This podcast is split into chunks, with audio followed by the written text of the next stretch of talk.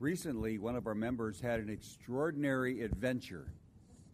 It was an adventure. And uh, Molly Trowbridge um, is going to talk about the, the adventure that she was on in Zimbabwe. So, Molly, take it away.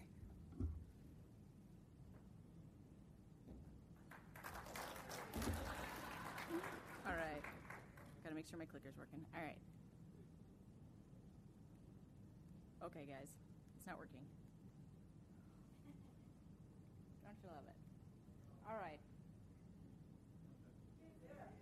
We'll see. All right. So I went to Zimbabwe um, um, in August. And apparently I need to speak into the microphone. All right. So um, I went to a place called Karanda Mission Hospital. So I've got asked a lot. So where exactly is Zimbabwe? Um, so that's the country of Zimbabwe, and um, so in Zimbabwe, Karanda Mission Hospital is located in the northern part of the state, right along the Mozambique border. Um, so that's where I went after lovely travels all throughout the world to be able to get there. Um, so, just a few pictures from Zimbabwe, obviously a little bit different than here. We were there during their dry season. Um, so, had lots of just kind of your, I don't know, I guess what you'd expect for your adventures in Africa. um, so, we got to see some wildlife and got to um, meet with some of the local village people and got to eat fresh papaya off the tree, which was amazing. Um, but more so, I went to Karanda. Um, and Karanda is a mission hospital that was established about 40 years ago by some missionaries to serve in that region. Um, it's close to where I guess they call it the bush. Um, growing up in Alaska, the bush means something different to me. but either way, it means kind of off the beaten path. Um, so, a few pictures of the hospital. Um, that's their wheelchair service and their ambulance service and everything else. Um, the lower picture just shows kind of it's an open courtyard. Um, it's actually like a 130 bed hospital. A few pictures of that's their new male ward and kind of the bottom corner there. And that upper picture, that's their NICU, so their neonatal ICU unit. Um, that's it. Um, that blue light is their version of how to treat uh, high bilirubin or other jaundice or other sorts of issues. So um, they do a lot with what little they have. Um, so, kind of why did I go? As much as it was a fun adventure, um, my my main purpose of going was uh, to show the love of Christ through medical service. Um, most of you guys know I'm a resident physician at Waukesha, um, so they they let me go for four weeks to be able to serve in Zimbabwe. And part of my other uh, reason for going was that um, knowing that short term missions often are limited in their effect simply because they're short. They only kind of offer a snapshot in time. So one of my main purposes was also to just to provide relief for the long-term missionaries that were there. Um, also, they let me go from residency, so I had to have an academic pers- purpose. so, um, also just to increase my knowledge of developing world medicine, and then also a personal goal. Um, Chuck and I have often talked about either doing short-term or long-term overseas medical missions as well. Um, he's always asked me, "What can I do during those?" Which when I showed up and they asked me why my husband wasn't with me, and I was like, he didn't know he'd have a job, and they said he can do everything, which, if many of you know Chuck, pretty much. So um, he would have been very useful there. But so what did I do? So obviously saw patients, and um, we did on that on the right hand side of the screen. That's their well child checks. Um, that's how they weigh the babies. Uh, that is a scale hanging from a tree in a school courtyard. Um, and that little guy was very healthy and uh, met all of his growth requirements. um, also, they their main medical service to that entire region is through either the outpatient department or the inpatient. Their outpatient department is um, a combination of everything from an ER to an urgent care to their well visits, all of those included and very different than in the United States. I sat in a little desk and people lined up along benches and they just scooted one down from the other and just kept seeing me that way. So, um, and in there is when we actually needed to have a more a little bit more private. You can see that um, that's in the kind of the blue. So obviously, I don't speak Shona, which is the native language of the people of that part of Zimbabwe. So the nurses there were kind enough to translate. Thankfully, all of medicine is in English. so um, they were great and a, a really big help. Um, so, and part of also, like I said, serving the long term uh, missionaries that were there. Um, so, these are just a few of the faces of the long term missionaries that I got to meet and um, got to help. Um, so, kind of, what did I learn? So, as part of all this adventure, kind of, you saw my objectives, why I was hoping to go. So, I knew that I wanted to serve the long term missionaries. I didn't realize how much the need was when I got there. Um, it's a 120 bed hospital, which they add on beds, other words known as the floor, as needed. Um, and there was only three physicians that were there when I showed up because one of them had an injury himself and was unable to move, so that kind of limited his. And the other one was actually making the transition from a different hospital. So um, I walked in and they said, Great, you'll fill the spot of two doctors who are used to practicing medicine in Zimbabwe. Um, so that was a lot of fun. Um, but as part of it, so definitely the need was there. I was able to definitely serve. But one of the hard parts about it was that medicine is very different there in a lot of different ways in which I both expected and did not expect. Um, one of the times that I wanted to share with you, you know, there were lots of stories of healing, and I think that those are, I think, probably what people expect me to talk about today um, where God provided miraculous recoveries in the midst of our limitations of medicine and, and whatnot. But, um, but what I want to share with you is actually a time where that didn't happen. Um, when I was there, um, I was launched into also caring for their pediatric ward um, with some very, very sick children. Um, a lot of them starting out not not well just because of malnutrition. So that when disease hits, it's a lot more serious.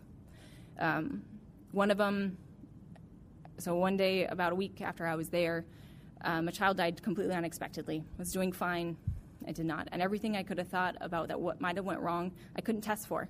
I couldn't find out, and if I had, I couldn't treat there. So limited. so that was a rough day. Only to be followed by the next day, a kid that I knew was going to die. And as much as we prayed, we did not have the resources to fulfill that need for that child. And that child passed away in the night. And it, that's a hard reality when you know that God is sovereign. That even in the midst of the limitations that I have, shoot, I'm just a resident, right? I still have things to learn. Even if I had the best knowledge in the world, even if I had the best resources in the world, it was to the point that when that little girl came in, it was um, it was also something that she was sick enough to start with that even if I could have flown her to the US that night, she probably would have still died. That's awful, especially when we serve a sovereign God and it just breaks your heart. And you know that it breaks His. So I was struggling with that. Part of the reason why I was hoping to go to Zimbabwe was also that there's plenty of people that suffer here in Milwaukee, of people that suffer in Waukesha. But I wanted, honestly, selfishly, I wanted to be around other physicians who had that viewpoint through Christ's light. But here I was. They were so understaffed. Essentially, I was alone. I did. I was able to kind of talk through some of this with uh, one of the one of the missionaries and whatnot, but I was really struggling with this. And I was taking a walk um, down a road, and I came across that's a Scotch cart in the picture there. You can see it's a two-wheeled cart pulled by um, two oxen.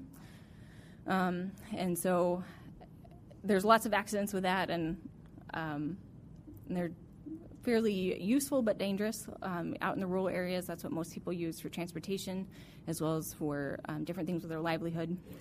And I was watching the Scotch cart walk along the road, and, and, it was clearly an older oxen and then a very young that they were trying to train. And the younger one was just pulling away, pulling away, and trying to get away from this cart that kept following it. Um, and down these these dirt roads and trying to pull the cart into a ditch and all these sorts of fun things that the poor person was trying to control. Um, and I felt God just kept saying, My yoke is easy and my burden is light. And my first reaction was like, No, it's not. No, it's not. I just watched two kids die, and you could have stopped it, And I know that you're sovereign, and I know that you have a reason why, but no, it's not. It's not easy, and it's not light. So that image kind of stuck in my head, and I watched again as this oxen struggle with the idea that it was attached to this cart. Um, and God kept having me run into Scotch carts along my and and again, my yoke is easy, my burden is light. My yoke is easy, my burden is light. And I was like, okay, God, I get it. Yes, I'm supposed to just say that my yoke is e- that yes, that with you it is. But he kept bringing to mind that young oxen who kept trying to get away, and it it was this probably one of the main lessons of Zimbabwe for me. It was that the burden doesn't go away, the cart doesn't get released, the yoke doesn't get released. But in that, that is our salvation, is the fact that if if only he had acted like those two oxen, the yoke would have been easy, the burden would have been light, because it would have, at least for me, when I when I fully attach myself and stop fighting the yoke of Christ, because I have willingly joined him, that that's when that's when the burden is easy and the burden is light. Because with him, that's really the only way to handle this, and that's really the only way to even process the fact that tragedy happens.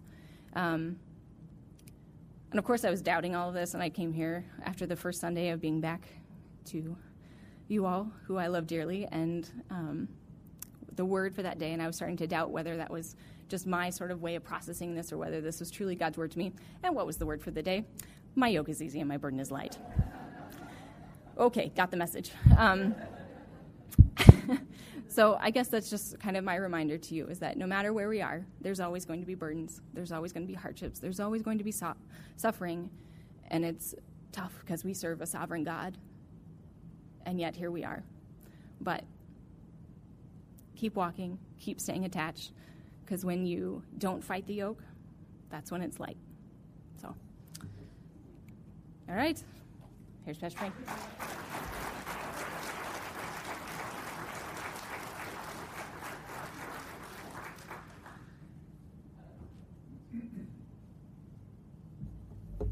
I'm not so sure I want to follow that. I should have gone first. You know, it's tough to see children die. And uh, the good news is this these children that are under the age of accountability, they go to heaven. And I can say that theologically, but I'm not going to, that's not my message today. But these children who die, they go to heaven. God is a God who knows what's down the road. So we just don't know. Amen. Well, it's a good testimony. I think that was hard on Molly. I think it was hard on Chuck too. but, you know, these short term mission trips, I've taken a few of these, not like what you took but they change your life. They will change your life. And so, um, you know, a lot of times, I, well, quite often I go on short term mission trips. And um, if you'd like to come with me, you got the shekels, you're welcome to come with.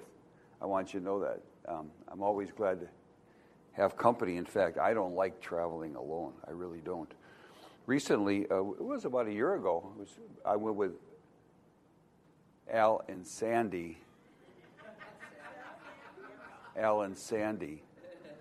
I usually say Sal and Andy. So I went with the Deerings. And it, it, was, it was a, it's a lot of fun going with people that you know and you think a lot of it. It, it does, it changes their lives. Okay, also, it's good, it's good to go on a short term mission trip. But this, is a, this was a very specific one, and it was. Um, uh, I talked to Molly about going to Mexico with me someday. And this, that's going to be a breeze compared to the one you were just at. So, amen. Let's, let's turn the page and let's move on. I'm talking about kingdom people today. Kingdom people, very simple. Kingdom people. Recently, I had an insurance gal come to my house and she was going to sell us insurance. And she came in and she said, We're all God's we're all God's, um, we're all God's children. And I didn't say anything. but I heard what she said. And she went on to try to sell us an insurance policy. And we had her come back a couple weeks later. And she said that again. She said, We're all God's children. I had to correct her. I said, You know, we're not all God's children. We're only God's children if we receive His Son, Jesus Christ.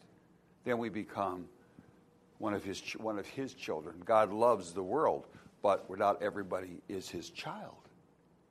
And she thought about it and she said, You know, you're right. I've been saying that for many years and no one's ever corrected me. And I said, Well, take it for what it's worth. In Mark 1, verse 14, after John was put in prison, Jesus went into Galilee proclaiming the good news of God. The good news of God. The time has come, he said. The kingdom of God is near. Repent and believe the good news. It's just not believe the good news, but repent and believe the good news. It's easy just to believe the good news, but you know you have to repent and believe the good news. So, to the Galileans in those days, hearing that the kingdom of God is near, that wasn't so cut and dry. Because they didn't have the New Covenant scriptures to help define what the kingdom of God is really all about. So, what did it mean to them? The kingdom of God is near. Some might have thought it meant the state of things in heaven and on earth. Some might have thought it meant the reign of Christ on the earth. Some might have thought it meant the establishment of believers on the earth. Some might have thought it meant the reign of, of Christ in the hearts of his disciples. And some might have thought it meant the beginning, something new, when Christ would set up his kingdom and begin his dominion on earth. So to me, it means all the above. All the above. Let's pray. Heavenly Father, thank you for this good time when I get to share this word. And God, I pray that people would have a greater understanding of their responsibility and who they are in your sight. In Jesus' name, amen. in the beginning, in the beginning, the kingdom of God that Jesus proclaimed only included Jewish people. Can you believe that? Only Jewish people. But after the death, burial, and, re- burial, and resurrection of Jesus, things soon changed when the Jewish believers heard that non Jewish people were hearing and believing the Jewish gospel of reconciliation to God. And the question of the time was how could non Jews, how could Gentiles be part of the kingdom of God? They're not even Jewish. Maybe they should convert to Judaism? Now, without much commentary, let's read about this controversy. In Acts 14, verse 19, just read along with me. Then some Jews came from Antioch and Iconium and won the crowd over. Now, listen to this. They stoned Paul and dragged him outside the city, thinking he was dead. But after the disciples had gathered around him, he got up and went back into the city. Picture that. Paul is stoned. I mean, he was stoned. And they thought he was dead. I can, you know, when you're stoned, you're not, I've seen the rocks over there. And the rocks haven't gotten any smaller. And there's ammunition all over the place. Okay? And these are big, like baseball sized rocks. They're taking these things and they're tossing them at him. And they hit him in the body, they hit him in the head. When you get hit in the head, let me tell you, with a rock, you bleed. And oi, do you bleed? You bleed profusely.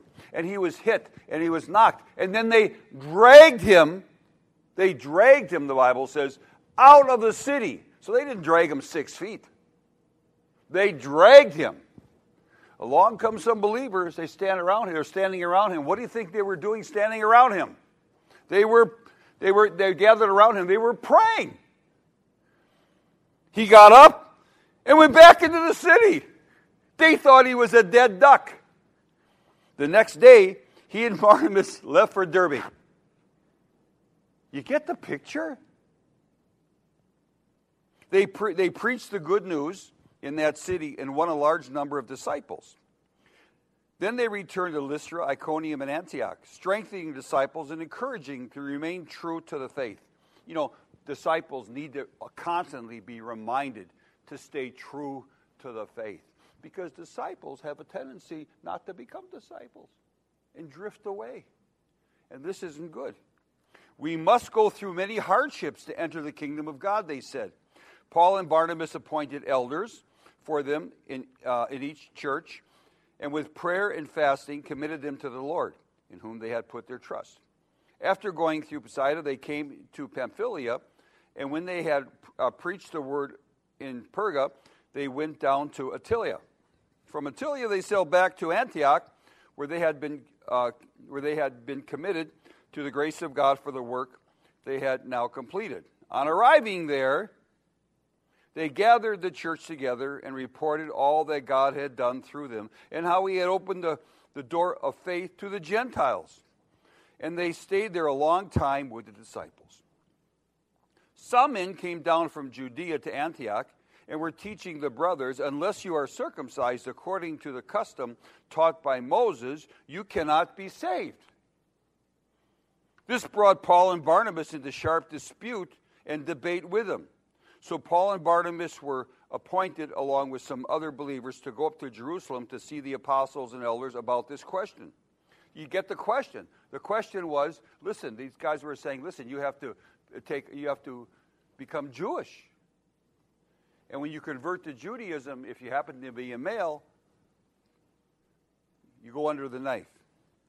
The church sent them in, um, on their way, and as they traveled through Phoenicia and Samaria, they told how the Gentiles had been converted, had been converted. This news made all the brothers very glad. When they came to Jerusalem, they were welcomed by the church and the apostles and elders, to whom they reported everything God had done through them.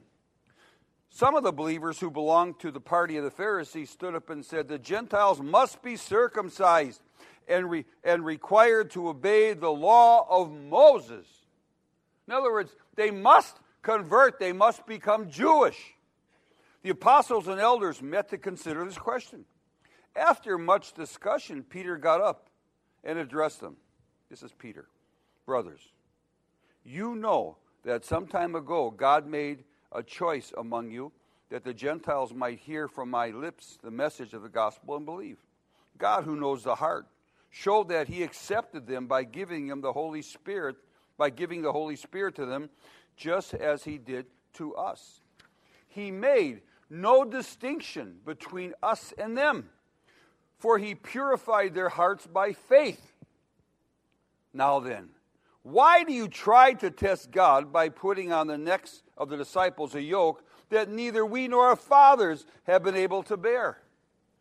No, we believe it is through the grace of our Lord Jesus that we are saved, just as they are. So, so the, when that happened, when that happened, um, the the doors were open, and the fact that anybody within the world could come and get saved. So, roughly 12 years from the decision in Jerusalem, Paul wrote a special letter. He wrote an epistle to the Gentile believers in Ephesus. And in that letter, he mentioned their incredible new life since they became joined to God and the Jewish believers through the blood of Jesus Christ. And so this is what he writes, a portion of what he wrote in Ephesians 2:11. He says, "Therefore remember that formerly you who are Gentiles by birth and called the uncircumcised by those who call themselves the circumcision that done in the body of hands of men, remember that at that time you were separate from Christ. You were separate from the Messiah, the Mashiach, excluded from citizenship now, this is important. Excluded from citizenship in Israel and foreigners to the covenants and the promise without hope and without God in the world. But now in Christ Jesus, you who were once far away have been brought near through the blood of Christ. For he himself is our peace. That would be, he's our shalom, who has made the two one and has destroyed the barrier, the dividing wall of hostility, by abolishing in his flesh the law with its commandments and regulations. His purpose was to create in himself one new man out of the two, thus making peace. And in this one body, to reconcile both of them to God through the cross, by which he put to death their hostility. So there, see, there was Jew and Gentile. Uh, they didn't get along so well. Now, especially in Israel at that time. And so through the cross, the divi- you know, the divi- their, their divisions are gone. Because of the blood of Jesus and through the cross, those divisions are gone. They're still Jews, they're still Gentiles, but all these divisions are gone. He came and preached peace to you who were far away and peace to those who were near. For through him we both have access to the Father by one Spirit. Now listen, consequently, you are no longer foreigners and aliens, but fellow citizens with God's people and members of God's household built on the foundation of the apostles and prophets with Christ Jesus himself as the chief cornerstone. Verse 12 Remember that at that time you were separate from Christ, excluded from citizenship in Israel, and foreigners to the covenants of promise. So, Paul is reminding, he's reminding those Gentile believers to grasp the tremendous unifying accomplishments of Jesus Christ unifying accomplishments. From a historical view, before God manifested himself in the flesh, God dealt with, with people to be his only through the natural seed of Abraham. But since Christ, and even today, God has been moving on Jews and Gentiles throughout the world who are willing to individually become disciples of Christ. And it's those individual believers who are the ones who make up God's new covenant people, kingdom of God people. He has made them fellow citizens of his eternal kingdom, his nation, his new creation. From a new creation view, in Galatians 3:14, he redeemed us in order that the blessing given to Abraham might come to the Gentiles through Christ Jesus, so that by faith we might receive the promise of the Spirit. So, from a new covenant view, God is dealing with a new body of believers who make up the citizenship of the kingdom of God. Not everybody is a member of the, is a citizen of the kingdom of God. Only, only those have received the king through his son. And these citizens are both individual Jews and Gentiles who have given their lives to Jesus Christ. To anyone in the world who would want to be reconciled to God through Christ, God promises to give a new spirit, dwell within them, and then give them citizenship in his kingdom. Of which Jerusalem has been and will always be the capital. The capital of the kingdom of God is Jerusalem. The captain of the, the capital of the kingdom of God is not Madison, Wisconsin. Far from it. The capital, the capital is where the, the king will reign. And when, when Jesus comes back, when he comes back, Guess where he's setting up headquarters? Jerusalem. That's the capital. As citizens of God's kingdom, we have a responsibility, and that's to pray for the peace of our capital, You hear what I'm saying? Today is a day where all around the world, people are to pray for the peace of Jerusalem. We had a prayer meeting this morning here, and in many churches that understand this truth.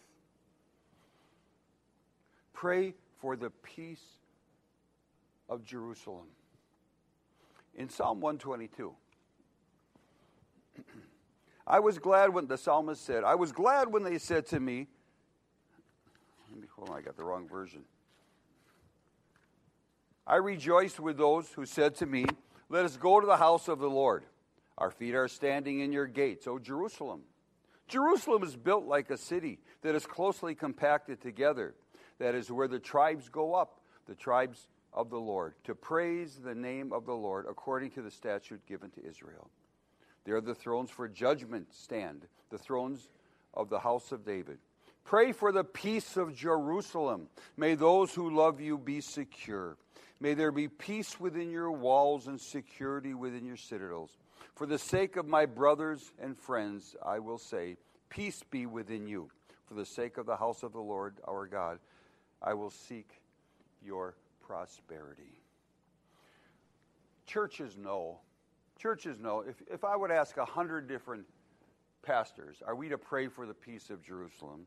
They w- I would say probably 99 out of 100 would say, yeah. And then I would ask, why? Now, I've done that. I've asked at least a dozen pastors in the Milwaukee area, you know we're supposed to pray for the peace of Jerusalem? They go, yeah, I know that. Do you know why?